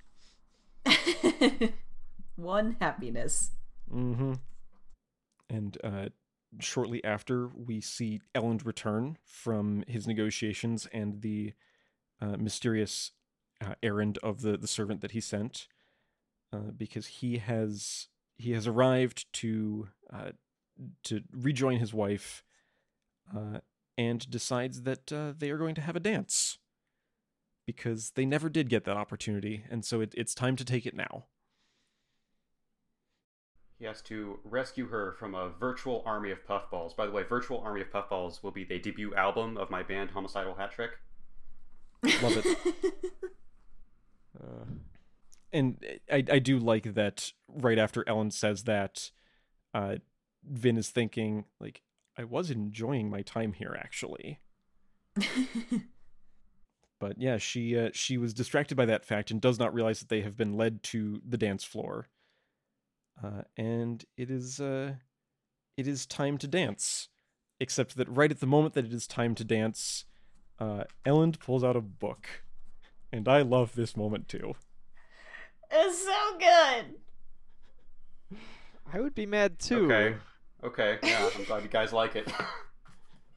oh no like ellen's an asshole here like it's it's really bad but it makes me laugh I don't know. I think it's it's annoying Vin, and then also it's fucking weird. Like you're trying to build prestige at this ball and show how like refined you are, and then you do this weird shit. I don't know. I I I, I thought it was very. I thought it was. I thought it was dumb. I'm sorry. All right. I still think it's cute. I just I It's don't not I not cute. I don't particularly find it cute when it's oh we've waited so long for this dance and now I'm going to remind you of that time when I was not uh, when I was an asshole when I was a fuck boy. It's like that's that's that's not what I wanted to be reminded of about this dance. I don't know. I think it, it sh- like if we're viewing this as like it's kind of a time capsule, like that was part of the romance, and also he pulls it out for like thirty seconds. I remind you I didn't like it back then either. That's true. He puts it away. Yeah, it is. It is short lived. Uh, Elend does get to to point out that he was, in his own very strange way, trying to be romantic, as this is in fact the same book uh, that he was trying to read uh, the first time that they met. But uh, after that, they get to have a dance, and given that it is th- the world that they are now in, where subtlety is kind of out the window and there's no time for that anymore. Uh, they get to be two Mistborn dancing with each other, which is something quite spectacular. And I, I like that, that that moment gets to be shown. Yeah, I love this too. I I hope that when this gets adapted to some sort of screen thing, we like set aside some time for like a fully choreographed dance sequence just to let them have this moment. yeah, and I want it to be like you know, crouching tiger style like they're on strings doing like impossible stunts with their allomancy. I like Mhm. it doesn't to be like incredibly over the top, but I do want it. I I agree. I do love the actual dancing part of the scene. I should clarify. and then we we leave that moment uh, they they decide that in a couple of weeks there's going to be another ball uh, it's going to be at the Canton building where the secret cache is hidden uh, and so there's a there's a perfect opportunity there to attend the ball do some more negotiation and also possibly sneak into the cavern uh, and so that is that is the rest of the plan uh, and the chapter is going to end with the two of them uh, addressing the the people there. Alan says, "Thank you for letting us join you. Anyone who wants to escape the city will be allowed." And then they fly away, and it's great. Whee! It's gonna be just like the Alesso heist from Payday 2. Yep. Um, uh, one more thing. I, if Elend already knew there was going to be a, a ball at the Canton, should he not have waited to reveal that he knew about the storage cavern? Because I feel like now that Yomen knows, Elend knows, it's going to be a lot harder to just be like, why don't we waltz down and see if we can find that cavern? I feel like he's going to be on guard now. Whereas if he just waited to drop that bomb later, they might have an actual chance of sneaking in without no one noticing. I feel like Yomen's going to have it on lockdown now. It might be tipping his hand a bit too much. I can I can see that. I also am amused by the the note as they are making their dramatic exit, uh, that Ellen is, is thinking that it's fortunate that he didn't hit anything as he's flying out of the room. I I think it's I interpreted that as being from Vin's point of view, which I think is even better. Because she goes first and then is just like crossing her fingers, like, please don't run into the ceiling. Please don't run into the. Okay, thank God. Let's go. yep, yep. Let's go. Okay, we're out of here. But yeah, that is. Uh, we have set the stage for for further development in Fadrex. Uh, and before we close up our section, uh, we have one more epigraph and one more short chapter, uh, checking in on what's going on with TenSoon. Uh, our epigraph, we have a uh, a counterpart to the last one discussing allomancy and preservation, uh, which is that hemalurgy is of ruin. uh, as it is is destructive. Uh, it loses power as as it goes. Also, Not so sure about this one either. no, I'm very Okay. happy with this epigraph Okay. Because it confirms that it takes abilities from one person and giving them to another, which is a theory that I had, and we didn't get confirmation until just now. That that is true. Yes, that is that is a thing that I had kind of just assumed was already. It's one of those things where I lose track of where we actually know it. But yes, at this point we do know uh, that the the mechanic of hemalurgy is that it takes uh, powers from one person and grants them to another. I will not be denied my podcast points, Justin. We'll we'll give you we'll give you some podcast points there. Uh, so yeah, we uh, this is our our first appearance of uh, TenSoon uh, in quite a while, uh, as it is uh, it is time for the next stage of his judgment. He has been uh, been re given the the bones of the dog body, and has returned to to that shape, and is is being led to to hear uh, what his fate is. Mm. And this is a uh, this is a short chapter. We're gonna jump right into the the the dramatic moments of it, uh, where TenSoon, uh, having been given an audience, is going to one more time get a chance to to make some some statements to the the Kandra as a whole. Uh, he says that he is is is here to give information and not be judged, uh, and is is speaking uh, directly to the first generation up there in their alcoves, hopefully. And the thing that uh, that TenSoon has to say uh, is that it is the end of the world, uh, and that the the first generation must be ready to accept the resolution, capital R. Hmm. Mm. Which, which one would that be? Because we've heard about one. I don't know if we should accept that one right now. Which one's that, Caleb? Uh, that would be the one where uh, all the Kandra have to commit suicide. That's a, a one that would be a problem, wouldn't it? I w- I wouldn't. I wouldn't want that. I was more focused on the fact that uh, I was wrong in that the the first generation are living things and not sock puppets. Yeah. Well, at least one of them is. At, yeah, I was going to say Yeah. at least one. It's Uh, just one dude surrounded by ten sock puppets. Uh, It's and Jeff and Dunham. The the thing. Oh God. Reset the clock on times I have heard Jeff Dunham mentioned. Ever, not in the podcast. Ever.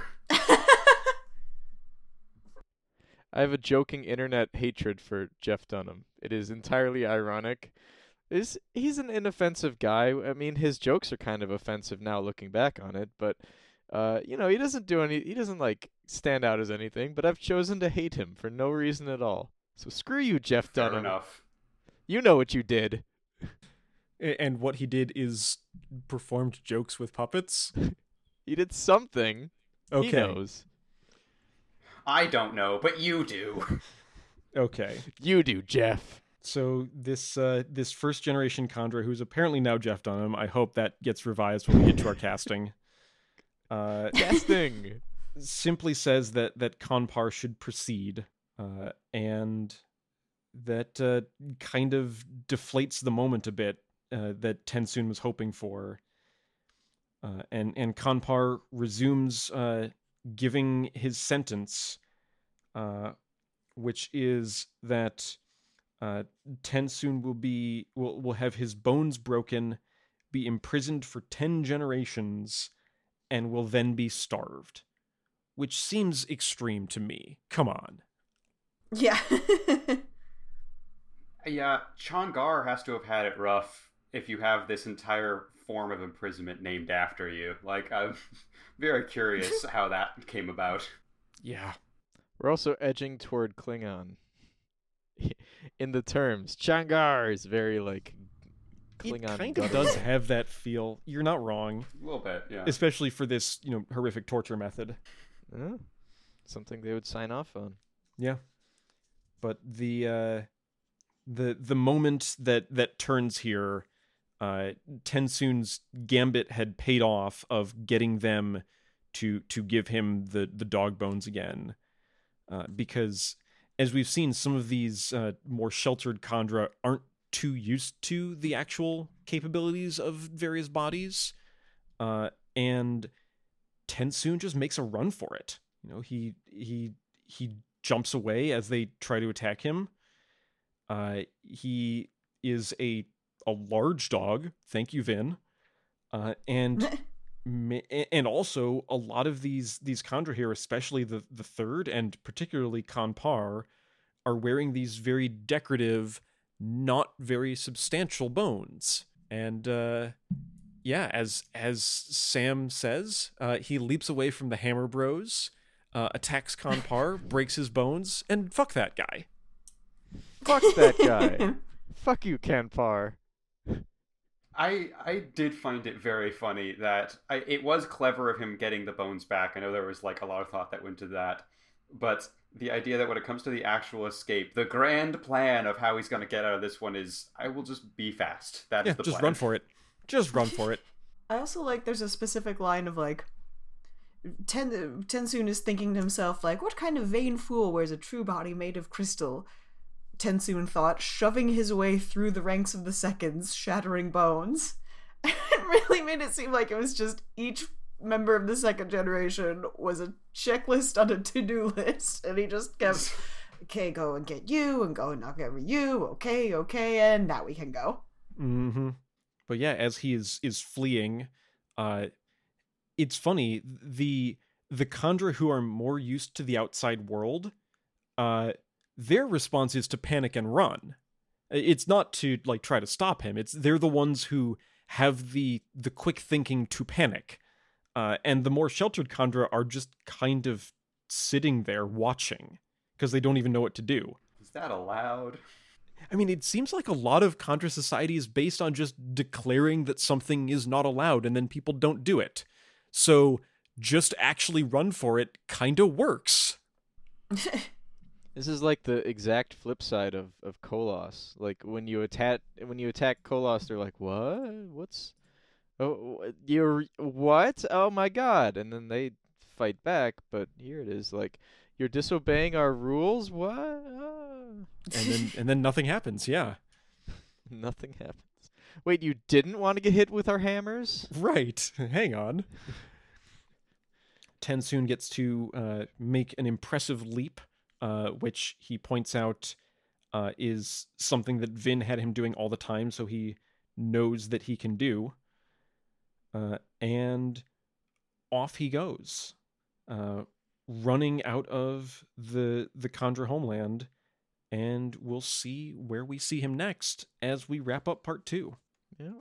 So, yeah, we've uh, we've kind of consolidated some plot threads with uh, Urteau now being where both Spook and the Sazed and Breeze group have ended up. Uh, we've kicked things off in a major way in in Fadrex with the uh, uh, the negotiations actually starting, and TenSoon has now uh, concluded the the Kandra homeland part of of that plot and is off into the world where we'll see where we run into him next. Hmm.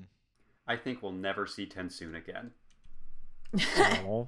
TenSoon tried to cry at Scadrial's funeral. He just wouldn't come. All right. Uh, yeah, that means that we have some uh, post reading sections to do. Uh, one of which is casting, uh, where we have uh, most notably Yomen, and then uh, potentially another smaller role or two. Some of the, the ladies of the court, um, a perhaps a voice for the the unnamed first generation if we don't want to go with Jeff Dunham. Uh, eh, we can check in on our casting and then uh, go to go to predictions and, and see what we've come up with now. We've gotten some good information. I feel like there's going to be some things to dig into. Let's do it.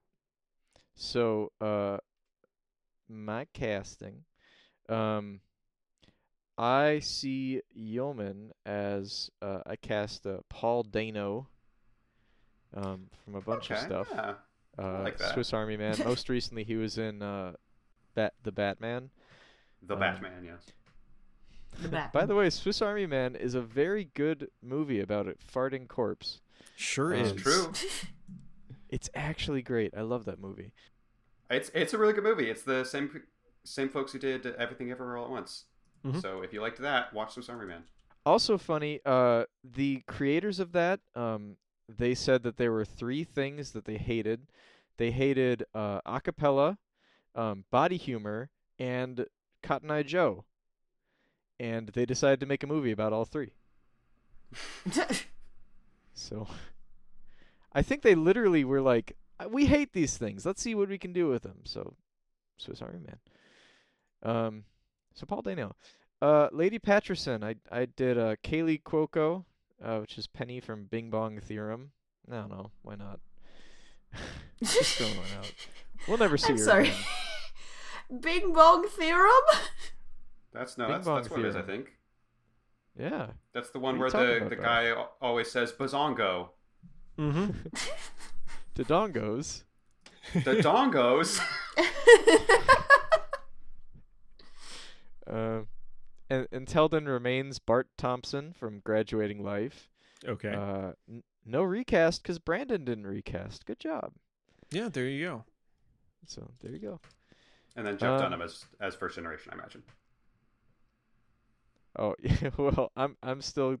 You know what? I never. Ca- I didn't put a casting for first generation, so I'm just gonna do Jeff Dunham. Why not? Okay. Oh, Jeff yeah. Dunham as all the voices of the first generation.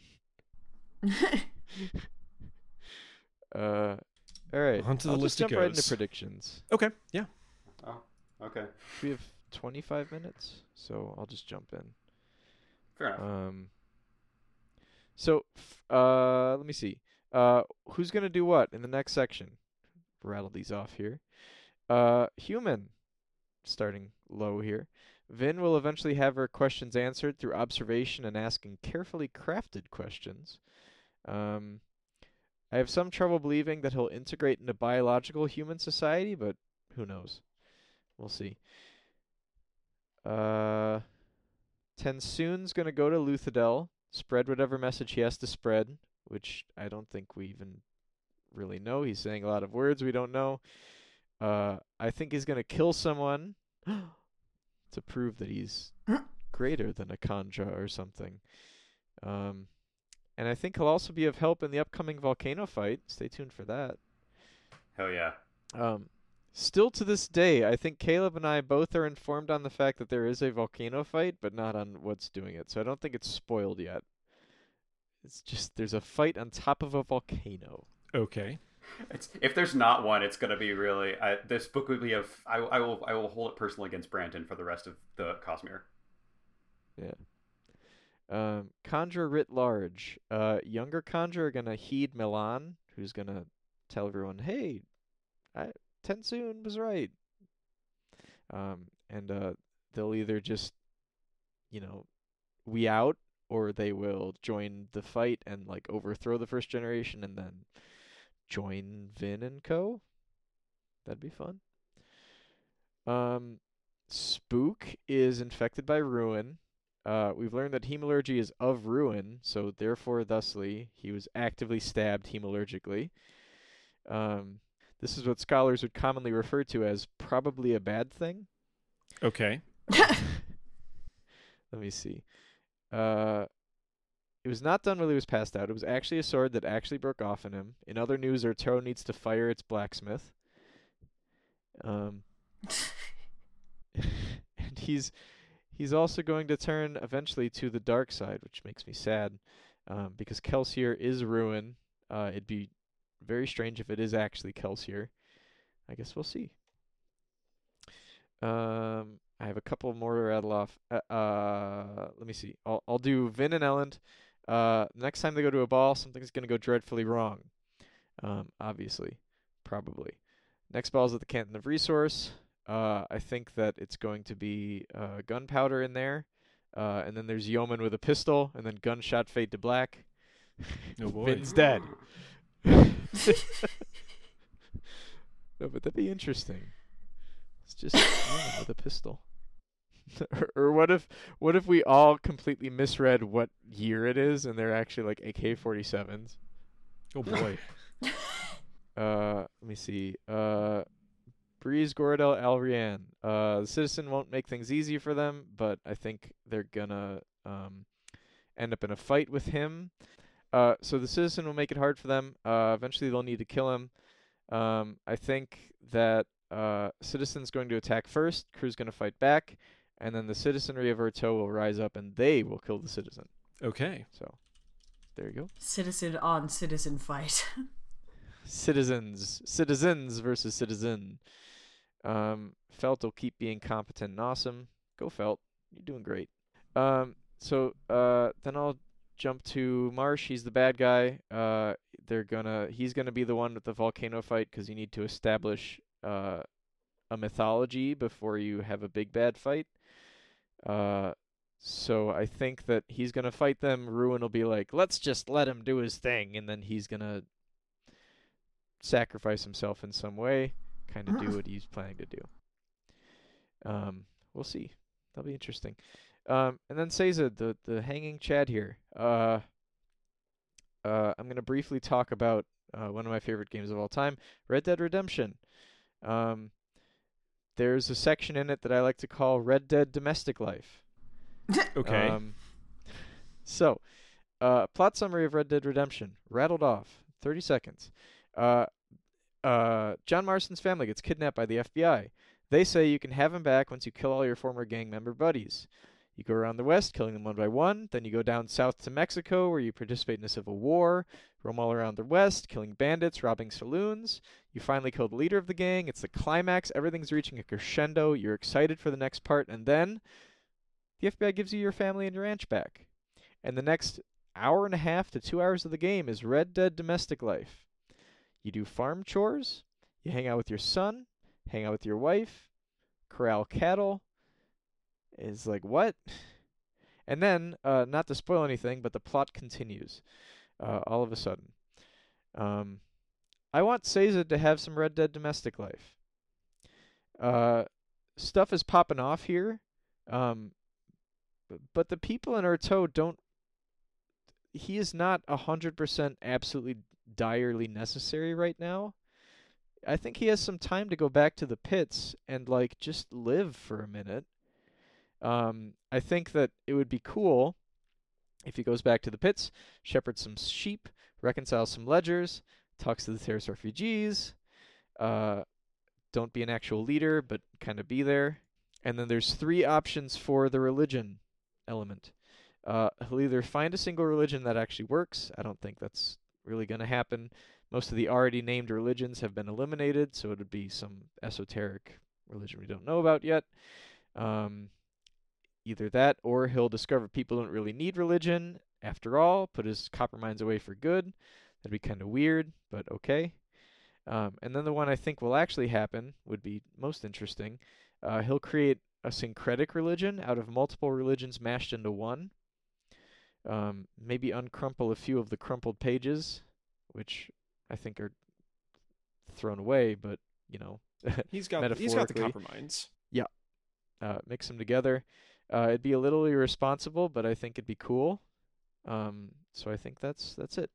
Um, and yeah, that's that's me for this week.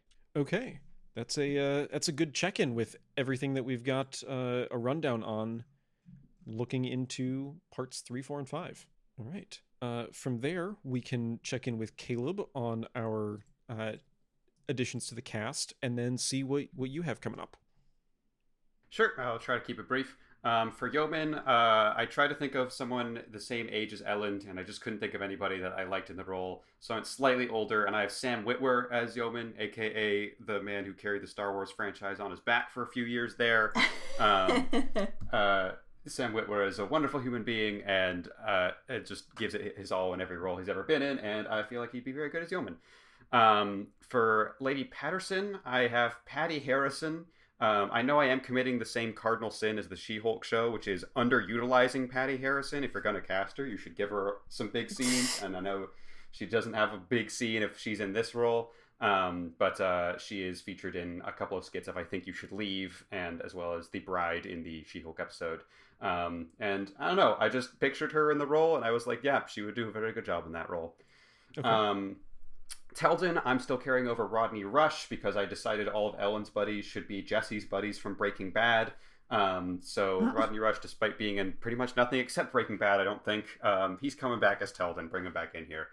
Um, and then lastly, I swear to God, I was thinking of Paarthurnax. I made this decision before I saw the Mario Brothers movie, but I do have Charles Martinet as the first generation. Hell yes. uh, fun fact: uh, another of his voice roles. Uh, he is the narrator of Bit Trip Runner 2, which is a very weird game. Huh. Okay. But yeah, that's, that's what I got for casting. And then uh, you mentioned a couple things that you are going to have uh, some thoughts on. So let's see what's coming up. Yeah, I do not have the uh, extensive like. Here's how I think the general plot is going to go this episode, um, but uh, a couple of more specifics. Um, one that's not really a theory, but just an observation. Um, the whole idea of metal being inside your body makes it so that it's not affected by allomancy is good for making sure allomancy isn't overpowered. But in terms of what's the in-world explanation for it, it felt kind of like, well, that's just how it works. Um, and now knowing that hemalurgy is tied to like pounding metal into your body i kind of like the idea of like metal can't be controlled by allomancy if it's technically in a weird way under the domain of hemalurgy instead. Mhm. um, I, I kind of like that connection of allomancy doesn't work because it's already kind of in a different area of magic right now. Um, speaking of which i've been focusing on that earring for the whole series and it hasn't come into play yet. Vin's one little earring but now I know it was mentioned. Justin, you mentioned like what constitutes a spike and what the conversation around that will be. Is the earring going to be like tied to hemalurgy now? I don't know. Is there a chance that like it got it was it already had some sort of power in it when it was given to Vin? I don't know. Um, but what's the deal with the earring? The earring's got to come back. It has to, right? Right? that would i'm i'm thinking back to when um oh, what was it? When vin was leaving the uh when when when, when vin was leaving uh the thief's lair for the first time and she was cataloging like the three or four worldly possessions she had and there was the little has the chip of, chip of obsidian She that you were like this must be important. That I- looked back this week to try and find that. She has pebbles, she has the earring, and she has the obsidian. The obsidian also has to be important because what I forgot is there's a weird carving in the obsidian that never gets mentioned. That has to be important, right? Coming to the the magic systems, something that was like that's so strange to me is that according to the epigraphs, allomancy is a preservation because net power is gained. It is provided by an external source, quote unquote, the body of preservation, which is Mhm. weird because the external source is metal. So is all metal tied to preservation? I don't know. That feels weird to me. Um, or is there something? Does external source mean something different from the fact that you're getting the powers from the metals? And then we have hemalurgy is ruin, um, and uh, that's because there's a net loss in power. But the weird thing is, Feruchemy exists. It's a third power system that's also tied to metals.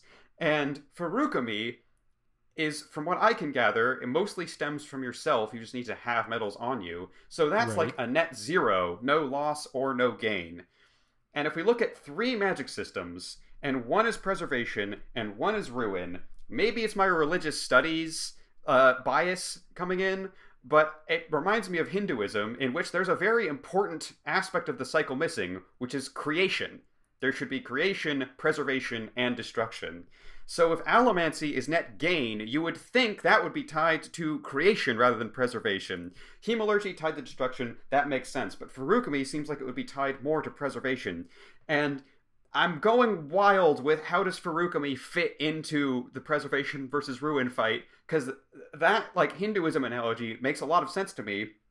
But it would be wild if the epigraph writer, who is the current hero of ages, is getting that very important detail wrong. And if the epigraph writer is who we think it is, he's getting it wrong. He's getting something wrong about Feruchemy, which you'd think is the magic system he would get the least wrong about. So I have no idea if I'm just wildly off base here. If I am right about something, I feel like it's probably like I, I feel like I'm stumbling onto like a grand Cosmere thing rather than a specific Hero of Ages thing. If I'm onto something here, I don't think my questions will be answered in this book. But where does Feruchemy fit into how the magic system's tied to preservation and ruin is something that has been really like messing with my head.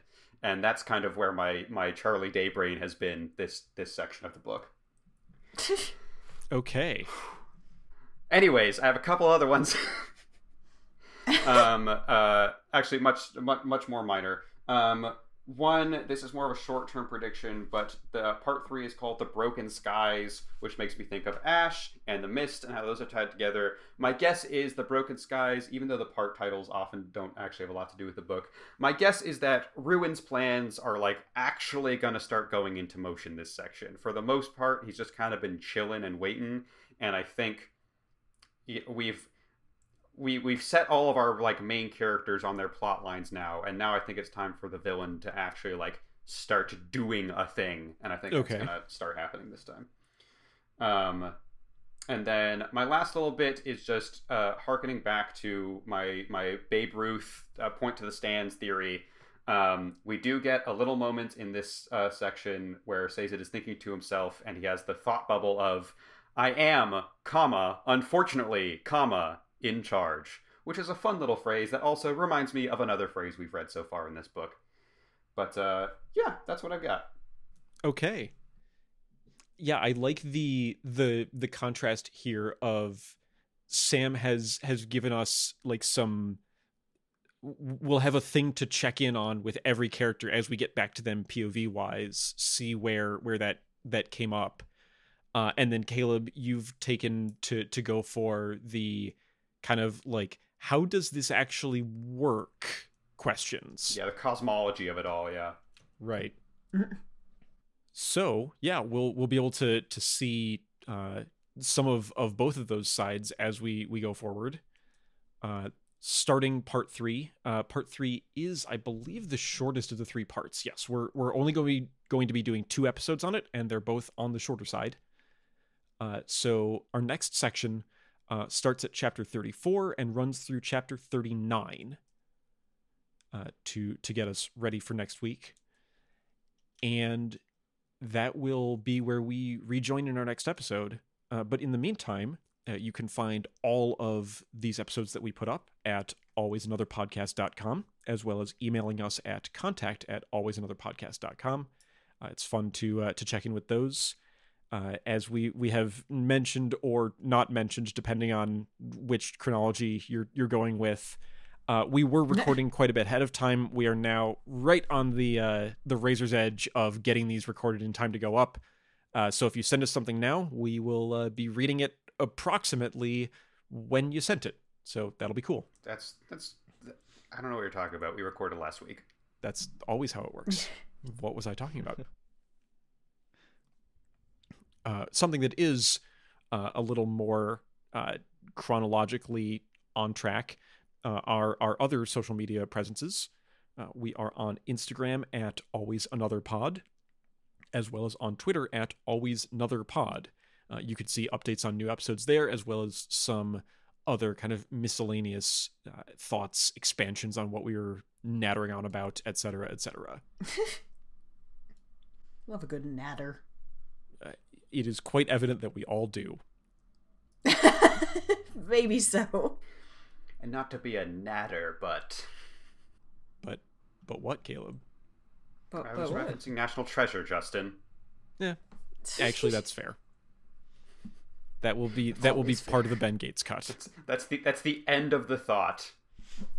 I can't wait for when we get into the cache in Fadrex and there's all these barrels of gunpowder and Elend leans down and looks at the skeleton and says, "But why would the captain be guarding this barrel?" oh God, we actually could. I actually I could easily see it being there's like trails of oil or gunpowder or whatever when they get down to a cache and then they light it and goes woof and it lights up the whole room.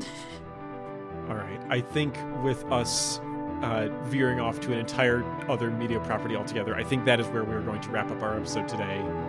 Uh, appreciate everyone giving this a listen, and we will return for more.